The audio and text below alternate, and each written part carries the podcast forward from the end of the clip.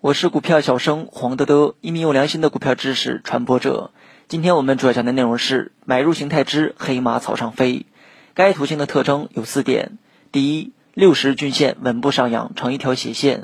第二，日 K 线按照六十均线的斜率震荡向上，远看就像一片草原；第三，经过大约半年的震荡上扬之后，终于向上突破原有上升通道，进入到加速飞扬的阶段。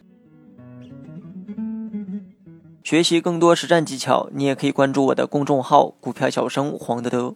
第四，成交量集中在急价托或者是短长结合的价托之下，在股价飞扬前并没有明显的放量。你也可以点击节目下方查看全文来观看图片。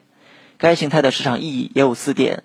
第一，庄家在进行大规模建仓之后，一般会形成急价托或者短长结合的价托，这时的成交量突然放大；第二，随后，庄家并不采用老鸭头一类的传统走势，而是利用六十均线上扬的斜率，稳步将股价推高。第三，股价沿六十均线运行，五日均线和十日均线反复进行金叉和死叉，每一次金叉都可能被短线客认为是进场机会，但每一次又被死叉所覆盖，短线客很难在此时做差价。第四，由于股价前期是缓慢上升的。在不知不觉中已将股价推高四成左右，但是并没有出现恐高的感觉。以后股价飞扬时比较容易获得跟风盘。最后我们来讲一下该形态的买入方法：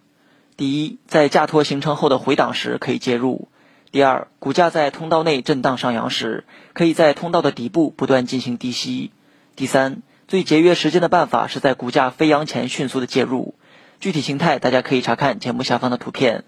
黑马草上飞是庄家在低位的价托处开始建仓的过程，过程中并没有刻意的去打压股价，而是让股价随着建仓不断的上扬，幅度不大，但是持续的时间比较长，显得比较温和。这种走势也更容易被市场所接受，也有利于吸引更多的跟风盘，为最后的加速飞扬打好了结实的基础。好了，本期节目就到这里，详细内容你也可以在节目下方查看文字稿件。